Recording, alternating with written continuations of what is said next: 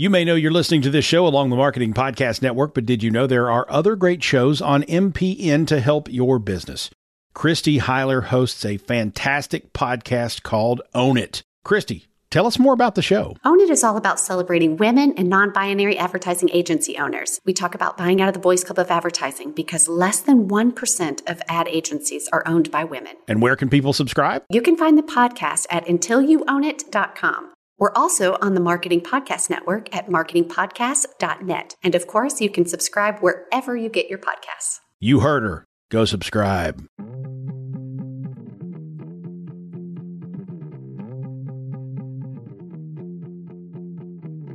Welcome to Uncorking a Story. I'm your host, Mike Carlin, and today I'm very excited to share my interview with author Matt Haig. His latest book, The Midnight Library, will be released in the United States in just a few short weeks on September 29th. One of the things that Matt touches on in our conversation is how important acceptance is to the writing process. We also go on a few tangents involving a film we both love, which is It's a Wonderful Life, and, and that really does deal with acceptance as one of its core themes. And for those of you familiar with that movie, you know that George Bailey is this character who has, you know, he's got a lot of resentment in his life. He's a guy who wanted to travel, he wanted to explore the world, but is kind of prevented from doing so after the death of his father. And so he goes, you know, into his father's uh, defunct, now defunct, uh, savings and loan business. They, they don't really have savings and loans uh, anymore here. Um, but back in uh, in the day when this movie was made, savings and loan business was uh, was a real thing. And what George does is he helps regular people live the American dream. And then all of a sudden, his uncle loses some money. His nemesis finds it. He keeps it. And then George realizes that, you know, he's really up a creek without a paddle. And feeling as if the world would be a better place if he wasn't in it, he attempts to take his own life. And this is not, you know, a podcast about It's a Wonderful Life. And there's a lot more to the story. But the point is, the point is, we all know George Bailey's out there. We all have George Bailey's in our lives. And sometimes, sometimes we even feel like George Bailey. And I know I do. I had big dreams when I was younger. I wanted to go to graduate school. I wanted to earn a PhD in psychology. But uh, things have a, a way of changing. You know, what I what I wound up doing was uh, going into the business world after leaving my undergraduate uh, studies. I got married very young. Uh, subsequently, I had three kids by the time I was 27 years old. We have triplets, for those of you who don't know. And I never went back to get my PhD. I thought about it many times. I even applied uh, to Columbia, got in, got into their uh, PhD program, and uh, had to pass it up. It just really wasn't practical. It really wasn't practical for uh, a father of three. I was probably 28, 29 at the time when I had the, the big idea to, to try and go back to school. Um, it just wasn't a practical thing to do. We, we wouldn't have been able to, to make rent, so to speak, or pay the mortgage. I guess it's more, um, more accurate. Anyway, uh, you know, that was one of the things that I d- used to dwell on a lot. It's one of the things that I had regrets about and I I realized I carried around a lot of resentment about that uh, for a long time. But you know that's that's not the only place where I had resentment or kind of a lack of acceptance in in my own life, if you will. Uh, I also had resentment towards my twin brother Jimmy, uh, who I love more more than anything in the world. But um, you know, when we were kids, he he got a lot more attention than I did, uh, and primarily because he was always sick. He was also very angry. I'm sure there was a, a, a some kind of link between the two. Um, but I was always the kid who was expected to be happy. So that when I was upset about something, it was kind of a big deal. Like if Mike wasn't happy, um, people noticed and they they wondered why, and it was often dismissed. You know, I, I would I would go to um, you know my mother or father with something, and, and they'd invariably say, "Offer it up to the souls of purgatory, Michael." Um, and for those of you who are not Catholic or who might be lapsed Catholics or who have just, you know, forgotten everything about uh, your catechism, uh, purgatory is this place where people go after they die, after they die to cleanse themselves of their sins prior to going to heaven. So, I mean, leave it to Catholics to really complicate death, um, you know, even further. um, But if you think about it, you know, I go to my parents about something I'm upset about, and instead of them trying to help me or comfort me, and me being a living, breathing person, I'm told to offer it up for the soul of somebody who's already dead. That's interesting. The point about all this is I, I resented I resented these things, you know, and I didn't realize um, that I was resenting these things, and I didn't realize uh, the toll it was taking on me uh, in my adult life. And you know, w- with some help, I've I've come to accept these things, and I no longer carry around this baggage. Um, but the thing is, and and you'll hear it in in my conversation with Matt. You know, coming to an acceptance of these things brings insights into your life. And the insights that I have, that I've been able to uncover, excavate is a term I like to use, has actually helped my writing because it helps me understand the human condition that much more. And uh, with these insights, I can find new ways to make the human condition relatable through characters that I develop. Um, so apologies for that tangent, but it that that kind of really came to me after my conversation with uh, with Matt. Now, the theme of Matt's new book is uh, also something that really intrigues me, and and and you know the, the idea kind of centers around you know what if there were this place where you could see how different versions of your life played out based on making different decisions. It's in a very intriguing idea, and I, I can't wait to dig into the book. Um, you know, for example, what would have happened if I did go and, and get my doctorate in psychology? Would I be happier now? You know, what what would my life um, have become? I, I don't know, but i would be curious to find out.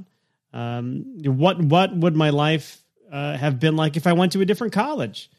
Um, that one hits really close to home because college is where I met my wife, and if I didn't go there, you know, I wouldn't uh, have my wife. I wouldn't have the three kids who uh, I love more than anything in the world right now. Uh, so clearly, this interview evoked a lot of thoughts in me, and I hope it does the same for you. Um, so, without any further commercial interruptions or ramblings from a future soul of purgatory, here is my conversation with Matt Haig.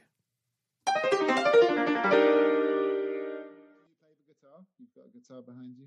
I've got a couple. Um, playing, having them and playing them are are kind of two different things um, in my life, anyway. So yeah. I don't make enough time for it. Are, are, are you? I've, I've, I've got. Uh, where are my guitars? They, oh, they've been moved. They're, they're over there. Uh, yeah, somewhere around there. Yeah, there you can see. Yep, I see the headstocks. There they are my son can play. My uh, my twelve year old son he plays, but um, no, I, I am not very good at guitar. I have yeah. been learning piano this um, lockdown. When we had the lockdown, I was we got an app called Simply Piano. I don't know if you've heard of it, but it's so good if you've got a keyboard.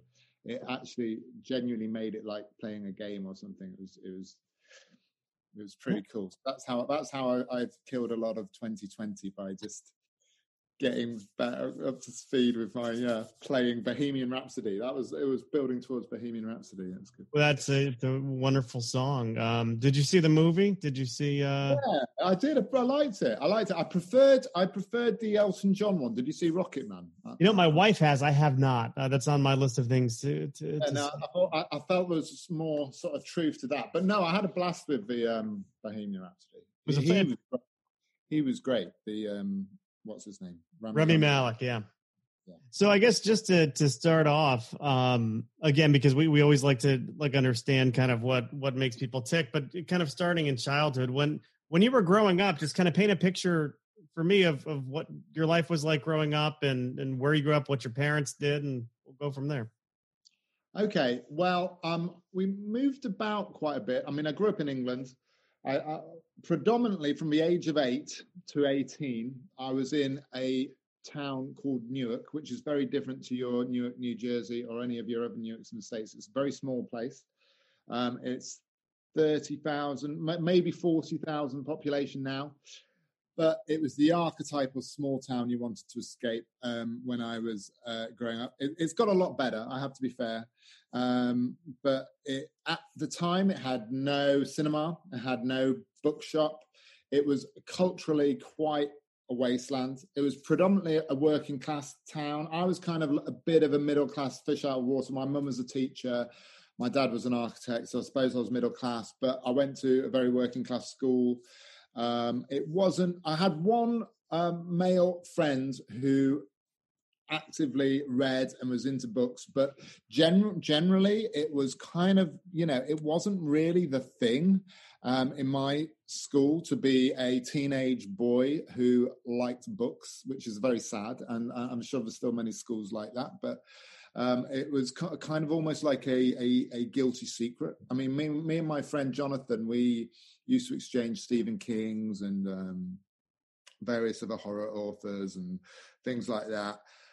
But um, yeah, beyond that, it wasn't. It, everything was quite downwardly mobile. You know, I, no no one really in my year went to university um, you know things like oxford and cambridge universities they were like another world you know i didn't i didn't even know anyone really actually went to them and so it wasn't you know i to fit in especially as i was kind of like the uh, the middle class kid. I mean, I'm, I, as soon as I got to London and out of that, I realized I wasn't really posh. I wasn't like a posh English person.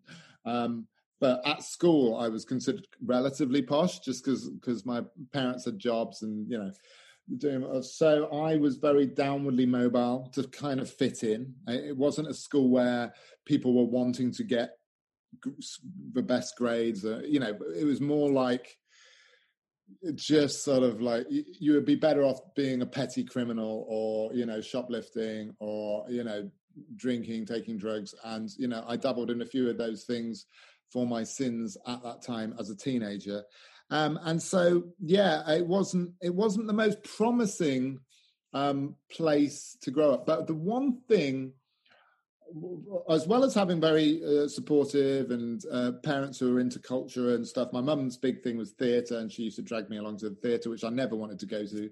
Um, but you know, and we had a house full of books, and the one thing Newark did have um, was a library in the uh, town centre, and it was quite a modern library. It wasn't like your sort of old world, oldie worldy library. It was it was like a large greenhouse. It was sort of all glass. It was quite. A, it was in the 1980s. It seemed really futuristic, and it was a very light and welcoming um, space. And because my parents both worked and worked late, I'd, I would go to the library on an evening, and I'd just sort of. Um, hang out there, not necessarily reading, but doing homework, just killing time, whatever. And it, it, I think, you know, that, you know, just being surrounded by so many books, getting access to things I wouldn't read, um, really realizing there was more out there in terms of literature than um, my teachers or parents had been handing down to me. And so that kind that kind of is a place that opened up a lot of worlds to me. Plus i had a good english teacher called mrs kurzweil who encouraged me with my um, creative writing. I had plucked up the courage as this quite introverted um, 12 or 13 year old to show her some of my sort of fantasy stories, and um, she gave me um, some confidence. So yeah, that's that's um, early days, but yeah, it wasn't. Um, it wasn't that promising me as a teenager. If someone had said you will one day be a published author, that would have been like beyond anything i would have uh, you know i i i had it's not that i didn't have ambitions i just had no confidence you know i had no very low self-esteem. And what did you but back in those days what did you want to be? Like did you have a, sense of what you wanted to be? If i mean clearly uh, maybe not an author but well when i was a bit younger when i was like sort of 10 11 i'd heard somewhere um, of someone being a graphic designer and i just and i knew what it was and my dad was an architect, so he was he was into sort of design and stuff. And I just felt, you know, rather than say airline pilot or train driver, it sounded like a mature thing to say graphic designer. Whether I actively really wanted to be a graphic designer, I don't know. I very much lived in um, the present tense, but not in a good mindful way, just in a sort of not thinking about um, the future very much. Um, yeah, it's a good question. I suppose I always knew I was a bit artsy. You know, I was always into movies and um, books and stuff. So that's where my interests were. But I didn't necessarily know what jobs, what paying work I would have been able to do. To be honest, it wasn't until my 20s, until I was 24. I, I you know, and I wrote about this in a book called um, Reasons to Stay Alive, which was a non-fiction book. But I had a full-blown breakdown in my 20s. Um, in which I was suicidal for a few years and um, depressed. I was diagnosed with panic disorder. I, I went through the whole um, work, so the whole smorgasbord of uh, sort of mental turmoil. And then when I recovered from that, in a very weird sense, it actually, that experience gave me a kind of confidence because when I was really at rock bottom, it literally felt impossible to get um, to a better place to to recover. And then, so when I did recover, it felt like I'd done something that was impossible. So, in a weird way, that gave me the uh, not courage, but the sort of belief, the self belief that I could do something um, that where the odds were against me. So, you know, when I started out um, writing my first novel, trying to get an agent, all of that stuff, I was almost in a mentality where I was welcoming rejection, where mm-hmm. I, I, was kind of like, I was so because it was because it was part of the process. Um, I was just pleased I was in the process. I was pleased that literary agents were noticing me, even if they were just rejecting me. So it was a very strange. I don't think if I was starting now, to be honest, I'd have a, I'd be a bit more vulnerable and a bit more thin-skinned about it. But my, I didn't go on any sort of writing courses or anything. The, the the closest thing was some of these agents would get back and, and they'd see something in it, but they'd have a criticism and I'd take those criticisms on board, and that that would be, you know, that was my kind of creative writing course. And I, you know, I'm one of those stories where people had loads and loads and loads of, uh, of rejection. So I genuinely think a key part of getting on the ladder is that sort of resilience and that kind of like trying, even though writing is very personal, obviously, trying once you've completed the work to try and have some, you know, to try and not have too much personal attachment to it. I know that sounds like a contradiction because you are, are, putting yourself in it, but as you, you need a kind of business hat which you have as soon as you step outside it. So you, you kind of need, especially nowadays, I think you kind of need two selves. You kind of need the artist creative side, and then you need the pragmatic um, side. And you both are kind of equally important in terms of getting published. I, I, I, very much believe that I never compromise what I'm writing. I still always write for me. I don't write for the market, whatever the market is, because I could not through any sort of like pretentiousness, but I just don't know how to mind read other people. So I just have to write a book that I want to read, you know. And and but beyond that, afterwards, yeah, I've got no shame in going out there and you know trying to sell my work and being you know being quite thick skinned about it well that, that that's why you're here right? So um, i want to go back to something you said and and it, and it has to do with um, you know your first book reasons to stay alive and i know that's nonfiction and i know that came from a, a place of um, maybe light after some darkness but it, i was i was listening to an interview this morning by ice t. I'm going to assume you know who ice t is right? I and, used to have a poster on my wall in Newark on Trent. I had Ice T, original gangster, staring down at me. Anyway, come on. Well, there you go. So, yeah, but he was saying, you know, he was, he was, he said, um, and I know this quote has has been said by many other people, but he said it to me this morning, not to me, but to my yeah. ears. Uh, he said, um, "Some of the best art comes from pain. Some of the best art comes from pain." And when I was looking into your background and and you know seeing what your first book um, yeah. was, I could I, I thought to myself that this this guy probably knows that, right? Yeah, well, it's absolutely true. I mean, I think I think you know there are obviously exceptions to that, and I don't think that you have to you have to you know put yourself into positions that are traumatic in order to become an artist. I think you you've either got that sensibility or you haven't. But definitely, there's another quote I like. Um, there's a the British writer who I studied at university, Graham Greene. He said that like a, a miserable childhood is the bank a writer keeps drawing on like forever. And I wouldn't say I had a miserable childhood. There was no, you know, I was never locked in the attic. I, my parents were good people. I've got a great relationship with my parents. I, I didn't. Have, there's no sort of inciting incident which, um, you know, formed any kind of pain. Even though I had depression, I just think that was a kind of thing that would have happened to me anyway. But yeah, I, I when I'm writing and I'm trying to get ideas, but it does tend to come from the more darker, but depressing places. And definitely in my case, I don't think I would be a writer, at least not the writer I am, and be interested in things I write about without having gone through that. And I, I, think there's two aspects to that. Firstly, just because, as I said before, it kind of gave me that confidence that like I, I, I could do anything in, in one sense, but I, in another sense, there was a practical thing where when I was really ill, I, I was actually I was I was such a mess at one point that to leave the house, I would have a panic attack. I was full blown agoraphobic for a little while, and um, so you know, and and in debt. So I literally couldn't go out and have a nine to five office job at that point in time, even though I'd had that before. And so I needed to actually um, do something from home which could potentially pay. And obviously, the first thing I didn't do was, was write a novel, but it was um, try and get into freelance journalism. Um, this was around the start of a millennium, 2000 sort of time.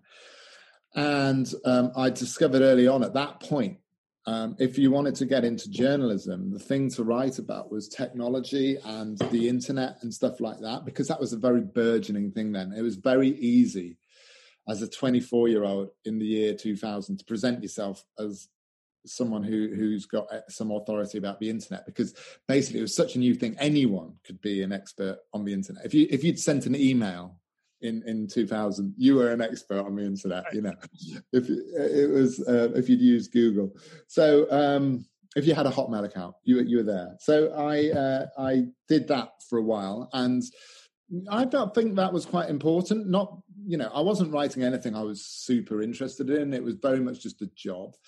But I think it gave me, um, got me used to writing for Deadline. It got me used to sort of seeing my name in print, which gave me a bit of confidence that I, I it made me feel like, oh, I'm a writer.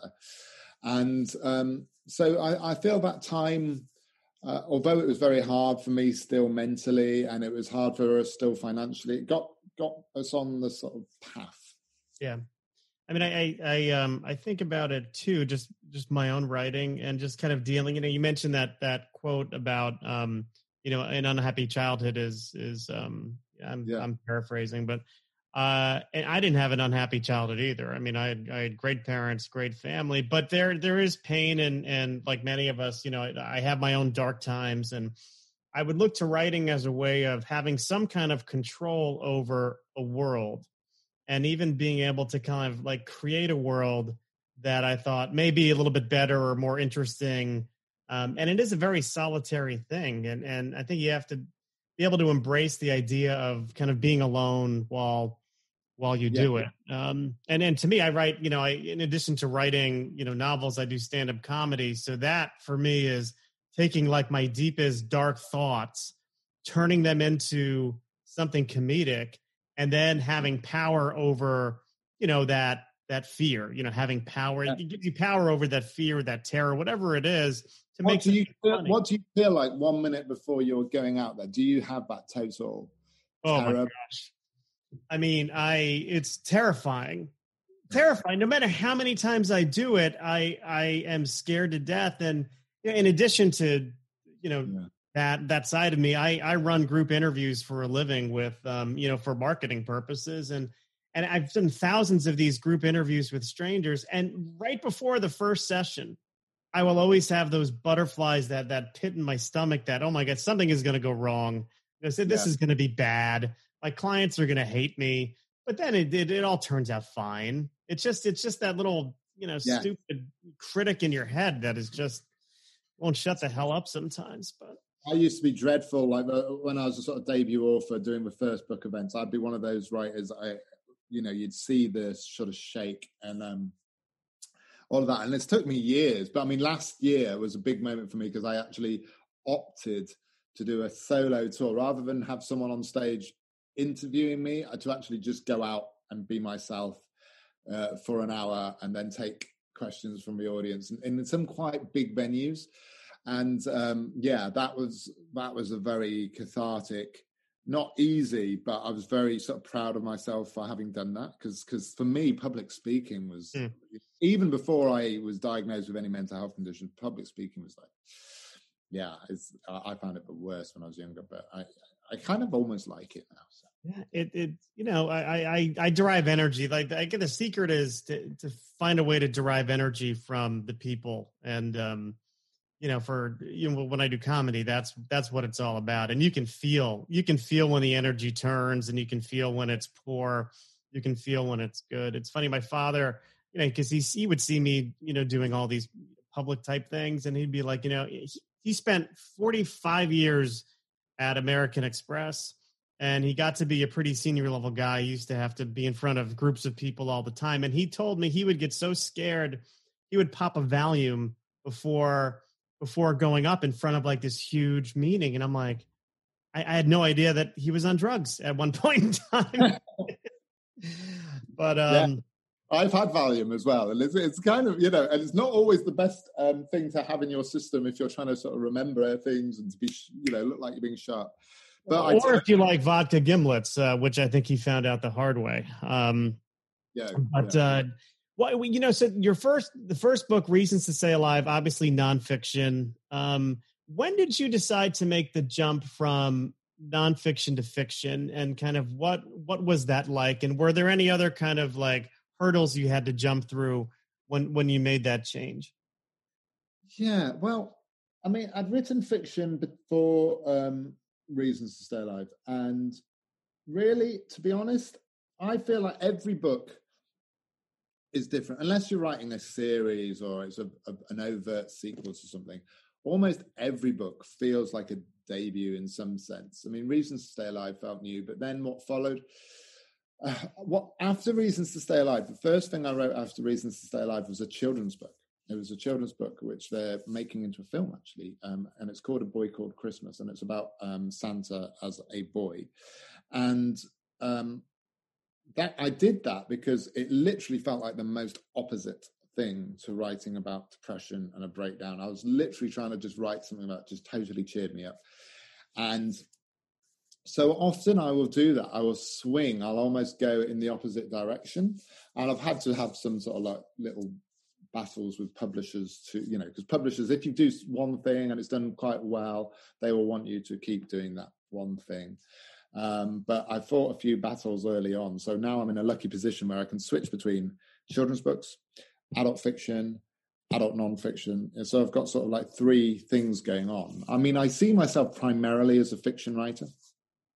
But in the UK, um, my most successful book um, up until the Midnight Library, Midnight Library's done um, really well. Um, but up, up until that point was um, reasons to stay alive. So I was always sort of known as like Mr. Depression and, you know, that thing. And I was like, just wanted to sort of shake off um, that. And that kind of gave me a motivation really um, to, to keep going. And not that I resent writing reasons to stay alive because, you know, it's been useful to people and it was useful to me to get all that stuff out there. But um, yeah, I, I I feel in my heart of hearts, the writing I enjoy doing most is making stuff up. You know, it, it's sort of making a world up, making people come to life who aren't actual people, and it's it's the closest we're going to get to going into parallel universes, isn't it? To actually um, create worlds we want to create, and you know, I think you know me having sort of low level anxiety all the time. I think um, having control and command over your your own daydreams that you're putting out on the page is very calming and very um, therapeutic. Yeah, yeah, no, it's um, you know, for me, it's uh, it's it's cathartic. You know, it's it's it's not even just therapeutic. It's being able to, you know, I I have a lot of inhibitions in in in my daily life, and but when I'm when I'm getting into the head of a character, I can have them say things that I want to say, but I'm too afraid to. You know, I yeah. can, can kind of, you know, and I can work through, I can work through them. Um, so that's, I mean, that's that's one of the reasons why I love you know, writing fiction, and you know, it's um, it kind of it kind of keeps me going. But I, I. I do want to talk about um, the Midnight Library because I just love the idea um, behind this behind this book. So how, how would you know you? I mean, you're obviously the creator of it. So what what is the big idea behind the Midnight Library, and, and how did it come to you? Right. Well, the Midnight Library itself is a library which exists between life and death. Um, so there's this young woman called Nora who's in a, despairing state of mind, and she does something stupid, and she ends up between life and death. And um, the, she finds this library, which looks like a, a, relatively ordinary building from outside. She heads towards it through the mist. She's in the library, and then she realizes it's infinite. So the bookshelves go on forever. All the books are this sort of different shades of green. And um, there's a librarian there um, called Mrs. Elm, and um, this sort of godlike librarian. And basically, each book on the shelves is a different version of Nora's life if she had lived it a different way. And she can enter these lives simply by opening the book and starting to read. So I felt like a library was the perfect kind of setting for a portal to to other worlds because that's how it was for me when I was younger. And you know, a library I feel is such a sort of great symbol for um, parallel lives and parallel worlds because that's almost what a library or a bookshop is. It's kind of like this place we enter where you know even if we haven't read most of the books, all those unread books are so sort of tantalizing, I think. And um, so, so Nora's full of regrets, and she's suddenly able to undo her regrets and to see if she had made different decisions, um, if she'd have stayed um, with a certain man, if she had stayed in a rock band, if she had pursued a swimming career and potentially become an Olympic medalist, um, if she'd uh, stayed doing science at university and become a glaciologist in the Arctic Circle. She's got all these alternate um, lives. And as soon as I had the concept of the library, and I don't 100% remember the day I got that concept, I knew I wanted to do parallel lives for a long time.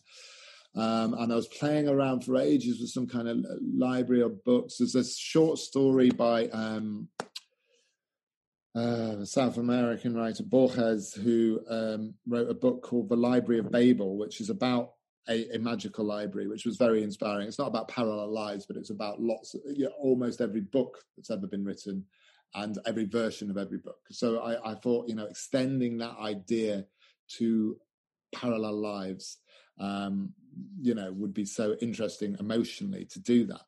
And then, you know, another influence was um, It's a Wonderful Life, one of my favorite films, mm-hmm. um, to sort of have that, you know, which is which is a science fiction story essentially because it's about parallel lives. So there's all that kind of stuff in there, and it was just an opportunity for me to literally go anywhere because as soon as you've got the concept of a multiverse and you've got a device um, you know you have to work out a little bit the logic of it you know yeah. how how long she can stay in that life what happens when she leaves that life to the person she's left behind all of that stuff but to be honest i was determined not to get too bogged down one of my frustrations sometimes with science fiction when i'm reading science fiction is when it's almost over explained where where it, you, you know you can see that the person has worked it out and they're so proud of having worked out the mechanics, it almost becomes a scientific textbook. And I wanted to remain true to the story and realize at the same time that this might not be possible and just sort of go with the daydream you know what i mean? And, and and not tie myself into knots by trying to say well this works because of x y or z. And um yeah yeah, that this idea of this this kind of place between life and death um to me, I mean, I grew up Catholic, and and you know, my mother always had this saying. It was uh, if, ever, if I was ever upset about something, she would always dismiss it. and very politely, but by yeah. saying offer it up for the souls of purgatory. And purgatory is this like notion that hey, before you get into heaven, you've got to be cleansed of whatever sins you had here. And I don't know why my mind kind of went there when you're talking about the Midnight Library, but I'm thinking to myself, wow, I wonder if like this whole purgatory thing could be like that, where, you know, you're not just reflecting on the life that you had, but maybe you're able to see the life that could have been. Um, I don't know. I just went really deep there, but that that's that's where that took me to. No, absolutely. And I, I feel like, you know, me when I went through depression, I used to think about this a lot because obviously being like suicidal for a while uh, you, you, you philosophizing about life and death but also i had so much regret i had so much it wasn't like I'd done particularly bad things or anything, but I, I mainly regretting that I'd got myself into this mess, this mental mess. And I, I, I thought if only I'd lived my life a different way, or if I lived it a way where I got more confidence, or I'd lived it in a healthier way where I'd never drank alcohol or smoked or done all these things. And you know, I was just swamped with all these things and wishing I could have done done, things and done things differently, and kind of like my recovery uh, was kind of like about acceptance, you know, learning to accept that. And Nora's journey in the novel is a journey towards acceptance and to understand that what we think is the greener grass isn't always the greener grass and every life. You know there's no there's no utopia on earth where you are happy every single day and everything is perfect. It doesn't matter if you've got a billion uh, dollars. It doesn't matter if you're internationally famous megastar. It doesn't matter who you are, where you are, what sort of relationship you're in, there's always problems. You know, that's uh, human life, you know, contains problems, it contains grief, it contains issues that we have to deal with. And we can insulate ourselves from some things, but you know, we're we're always vulnerable. And that's that is on one hand scary, but on one hand it's sort of like miraculous. And it's kind of like that uncertainty of life is also what gives us hope. And so I wanted to take this person who was kind of depressed. I wanted to take this library where you know you've got infinite choice and tr- try and weave a story of optimism and acceptance out of this kind of unpromising start of this suicidal young woman. Yeah, yeah. I mean, it, it, it there are some hints of George Bailey in there, aren't there? Yeah, definitely, uh-huh. definitely, absolutely, and you know, the thing people forget about It's a Wonderful Life is it's actually quite dark. You know, there's a lot of darkness, not just at the beginning, all the way through It's a Wonderful Life, right to the end. And, um, you know, it was, it was groundbreaking of the time in terms of what it was talking about in terms of suicide, depression, alcoholism, all kinds of issues. There's a, there's a scene in It's a Wonderful Life where his employer um, hits the young George Bailey around the head. He's getting abused. All kinds of the issues are, are raised in that film, and yet it leaves you with this most triumphant, euphoric kind of feeling that that you know ordinary life is a miraculous thing, and that's what I, I wanted to do, and that's what I used to struggle with um, before I ever became depressed. You know, for me, for life to be good, it had to have the most I had such a high bar of what I needed to have in terms of happiness. Um, I'm not talking in terms of material things and status. I just mean like in terms of experiences. I had to have the wildest nights out, or watch the most intense movies, or have the loudest sort of music. Everything was sort of intense and about escaping yourself. And then after I recovered, everything that I had found boring about life before, suddenly, you know, I was just so grateful for. I was so grateful for like neutrality and just sort of being rather than always having to do something or, you know, have a wildest time or whatever. And that was the sort of, that's how I sort of grew up, I think, in that recovery phase.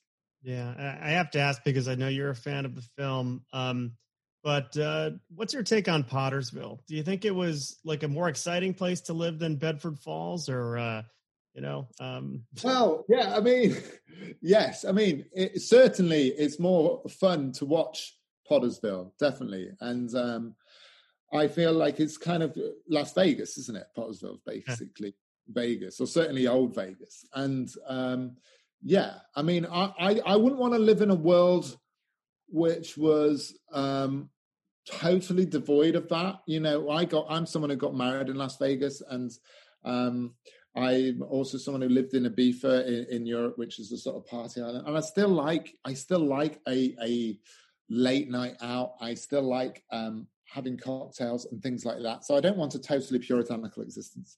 So I would like to visit Pottersville, but I wouldn't want to necessarily live on the high street. Yeah, you know? no, I, I, agree. I was on a um, I was on a radio show. Oh, this is four or five years ago. It was right around Christmas time. I was promoting a book um, that happened to have. Uh, I was on a. It was on the Catholic channel on Sirius XM, and a caller called in, and uh, she mentioned something about "It's a Wonderful Life," and I threw out there that hey, I'd like to spend some time in Pottersville, and like the the entire room went silent. like it, this this was just the wrong thing to say to this crowd. yeah, no, it's horrible. Um, no, uh, yeah, exactly but still, I, I, you know what I take from uh, "It's Wonderful Life" isn't the rejection of Pottersville. It's more about that acceptance of you know what you think of this sort of the trivial things as actually being the important things. You know, the actual, you know, he he felt like he was so restrained by life, but actually he'd made such a difference to everybody. And I, I like that aspect of it without without having to sort of like yeah um, dismiss the odd wild night. Yeah. So now the Midnight Library is coming out. Um, when? When is uh, when is the release date for it? It is uh, US release date is 29th of September, September 29. Okay. So we've got a few weeks to go. Um, so uh, what um, what's what's next for you? I mean, I, I assume that you have you have something something in the works or some ideas being sketched out or um, well, next, well, the very next thing that will, will, appear will possibly be the film. There's a film of my children's book, A Boy Called Christmas, which was coming out next year on Netflix. So that will be happening um, Christmas 2021. Um, in terms of my writing, I'm writing another nonfiction book um, called The Comfort Book, which is going to basically do what it says on the tin. It's just going to be things that comfort me. It's it's a Wonderful Life will be in there. It's just going to be me just sort of um, talking about the concept of com- comfort, things that comfort me. It's kind of be it's going to be very uh, like a sketchbook, and it's not going to be a, a, a, narrative format. It's going to be like one of those books that you can just dip in anywhere. And I've never written written one of those, so I'm quite looking forward to that. Um, and maybe more children's books as well. But I, I definitely want to just return to writing um, fiction because I feel, yeah, as I say, I'm, I'm, always happiest when I'm writing fiction. But I do not know what my next um, novel for adult people. I don't know when that will be or what it will be. We'll I'm, I'm curious about um, the a boy called Christmas and kind of kind of navigating the the screenwriting process and kind of going from you know, doing the uh, obviously the uh, the novel um, novel version. Did you? I mean, were you also hired to write the screenplay as well? And what what kind of involvement did you have with um, with that part of the process? Well, you know, officially very little. You know, I, my name will be on screen in terms of I wrote the book, but I wasn't a screenwriter. I did contribute to a couple of scenes, you know, when they were having problems and stuff. Um, but basically, no. I, I mean, they asked me, they asked me, you know, when it was at the contract stage, about whether I wanted to be the screenwriter. I sensed earlier on they didn't necessarily want me to say yes, I've got to be the screenwriter. Mm-hmm. And to be honest, at that point, I had I'd had a year or maybe more than a year trying to adapt one of my um, books. It was a book I wrote, a science fiction book, which no one read, called Echo Boy, and it got options by a company who had big plans for it and they wanted me to write it and i spent a year writing it and it was the most stressful year of my writing life being a screenwriter because unlike writing a novel where you just sort of you go you write the thing you then if you're getting published you get an editor and then you go back and forth a bit there were so many people involved as a producer a director different things it never ended up happening it felt like a you know it felt like a bit of a wasted year and I, I, so at the point when a boy called Christmas came up, I was very happy to just say no. Um, let let someone else write it. The guy writing it, um, Ol Parker, is a very good screenwriter, and he wrote it, and he did a great job, probably a better job than I could have done with it. So I can actually enjoy it as a person looking forward to a film rather than a person who's got such, such ownership over it. You know, it, it's obviously based on my book, but it's something quite different to my book and um, yeah, it's definitely took it in a direction I wouldn't have taken it. But I think that's a good thing. You know, I think as, as long as you trust the people that you're handing over your work to, um, you don't want them to necessarily do exactly what you would do. You just want something good, and I think they're going to create something good. So. Yeah, that that's it's similar to things I've heard too. I, I interviewed um, Tess Gerritsen, who was a very prolific author, writes um, wrote the Rizzoli Isles series of books, and I asked her, I'm like, did you have anything to do with the, the TV show? And she's like, absolutely not. Yeah. uh, it had to be a relief too, because that's a, a, different animal. And even though they changed many things about, um, you know, the, the stories to fit, you know, the screen, um, you know, she was uh, kind of relieved. And, and I've, I've tried to, like, I, I have a couple of books where people have said that this really would make a great movie. So then I would sit down and try and write this. And I just, it's a different it's no one people that have never tried to do it don't understand. They're like, why don't you just write a screenplay? I'm like, oh, why don't you just, you know, build an airplane? Like, I don't, it's just, it's different. It's just completely different. No, it is. It's a, it's a, to, it's a, a completely different art. I, mean, it's an art I like and I, I, I admire, but it, it isn't, you can't just take your novel and, and you know, to add some little instructions and then it becomes a screenplay. It's a, you've got to almost forget. I think the best way to adapt, not that I've done it like this, but would be to just forget the novel exists at all. And you've got that same story in your head, but you're not writing it at all as a book, and you're just trying to see it in terms of film. But yeah, it, it's it's well, reading a book is different to watching a film, isn't it? And so writing the screenplay is different to writing the novel. Yeah. So uh, again, thinking about the people who listen to this, which many of them are aspiring authors, um, I always like to to understand kind of the business side of things. So after the story is done and um, it's going to be published, and you know that's, I mean, I don't mean to trivialize that process. It's very long and demanding.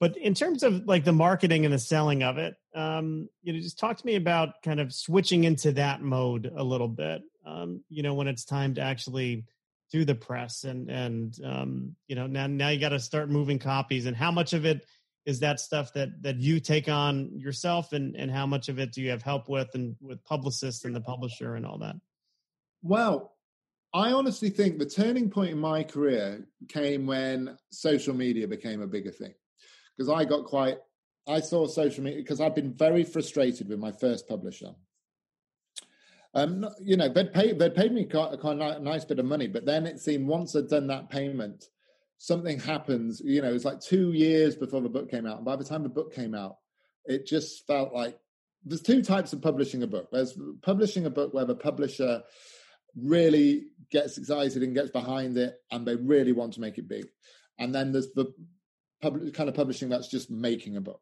They're making a book, they're distributing a book, but beyond that, um, there wasn't much happening. So, I, and I, I, because I'd had from uh, been writing a lot about internet marketing and marketing and that sort of stuff in my journalism, I knew a little bit about it, and I was quite interested in it.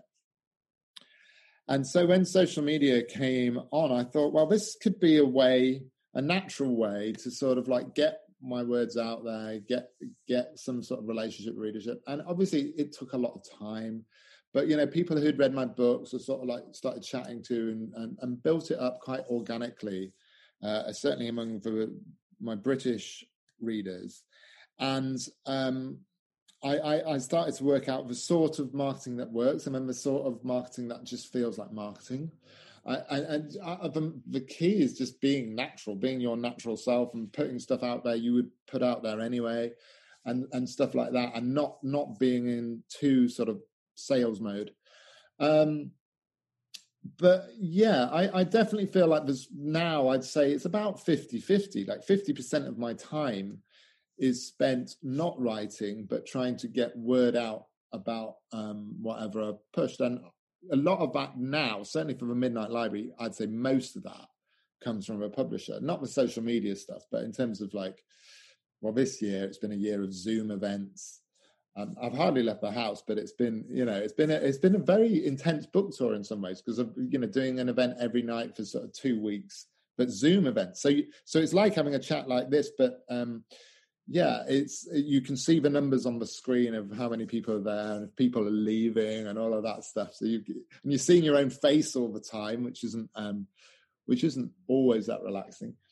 Um, and yeah, I, one, I wrote a book a few years ago called The Humans, and it was published in America too, but it wasn't wasn't um, didn't do particularly well in America.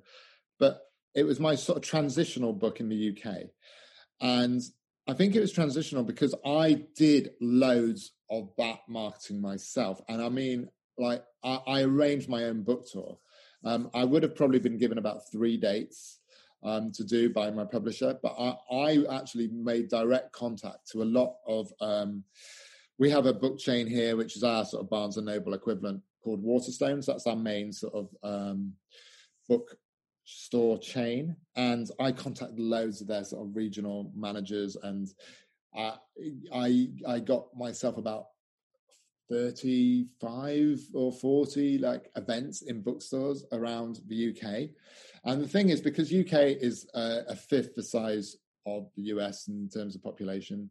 Um, it's a little bit easier to sort of it's to concentrate. It's almost like if you were living in California and California was the whole of the US, you you could sort of almost yourself, you know, if you were if you were resourceful enough, go from you know San Diego, San Francisco, um, Sacramento, you could sort of bombard the state. And like UK is almost like the size of the state, so you can actually, as as a as a writer, if if you've got the willpower, you can actually make quite a dent yourself on it once you're um, published. And so, because when you do an event in a bookstore, even if like at, at that tour, you know, was, it was only like twenty people turning up for events and stuff, but that bookstore has to um, have copies of your book in for that event. So it's mm. not about just that one hour you're doing the event. It's about um, everything around it. It's about the poster in the window before you do the event. It's about uh, any email newsletter they've sent out about the event. It's about having the books on tables in the shop. And um, so that book didn't quite become a bestseller. In the UK, my next books became bestsellers, but that book I felt like it got me a readership that I hadn't had um, before, and I, I, I, think that is down to um, that legwork I did at that point. I'm much lazier now, and I sort of do the bare minimum of what publishers want me to do. But I feel like that was important at that point that I had the sort of energy to go out there and do that. And and I felt I think I felt quite proud of that book. I felt like that was probably the first time I'd written a book that was truly precisely what I wanted to write. And so I thought, right, this is a book to sort of like really, uh, you know, because it has to be the right book at the right time. And I, I thought, right, I'll go for it. Yeah, as you were talking about that, it just kind of brought to mind for me, you know, either you know comedians who are starting out playing, you know, playing bars and small clubs before they get to the bigger venues, or even with rock bands too, you know, playing in garages and then clubs, and then all of a sudden, you know, yeah, third album. Yeah, well, it's the Beatles in Hamburg in 1962. It's like doing the 10,000 shows or whatever they did. Yeah. Pete so, Best drums before Ringo. Right? Yeah, exactly. um, that was Hamburg. I want to just kind of wrap up with with this one thing, um, which is something I ask uh, all of my uh, all the authors to do, which is um, to kind of put yourself back into your younger self. So for you, maybe it's that teenager who's hanging out in the library before his his mother and father are coming home from work, and you're surrounded by those books, not really you know sure or not you know not even thinking about making a living writing books one day. Um, so think about that that that you know younger Matt and now think about your older self and what advice would you give that younger person? Like if you could go back in time, um, I know I know you do have some time traveling um, in, in your background, but if you could go back in time and whisper something into that person's ear, what would it be? I would basically tell that person that they don't need to pretend to be anyone else. You know, they don't need to um, to you know success isn't trying to be someone else. I, I, feel like in a way my my whole career and my life has been a sort of long journey back to myself. And i feel like from teenage years onwards you, you not just me i think it's a common thing we're, we're trying to sort of grasp other identities uh, uh, we have role models that we want to be like and different things and it's like it's all very well but ultimately we, we are ourselves and we, we have nothing to be ashamed of in terms of our taste in books, our, you know, what we want, our writing style or whatever, you know. But early on in my writing career, uh, there were so many writers that I was in awe of, so many great writers, but I'd end up doing karaoke versions of those writers. So my advice would just be to accept myself and to appreciate myself and to approve of myself. And um, I didn't have that then. I, I, think I'm pretty much there now, but you know, it's always a work in progress. And I feel like we, you know, we, we've all got something to offer, so long as we are offering ourselves rather than trying to be something. Right. Right, and I, not to beat a dead horse, but you know, it, it's like how George Bailey had to accept himself and accept his sort of yeah. ordinary life. Um, so I think that's, that's a good one to end on. Thank you very much. Thank you. I enjoyed that. That was great. Well, I hope you enjoyed my conversation with Matt Haig. As a reminder, his latest novel, The Midnight Library, will be released in the United States in just a few short weeks on September 29th. And if you want to learn more about Matt, visit matthaig.com. If you want to learn more about me, and I hope you do, please visit mikecarlon.com. That's Carlon with an O and not an I. And there's a free book offer waiting there for you. And if you enjoyed this interview, consider subscribing to Uncorking a Story wherever you get your podcasts. And be sure to visit www.uncorkingastory.com. Thanks for listening.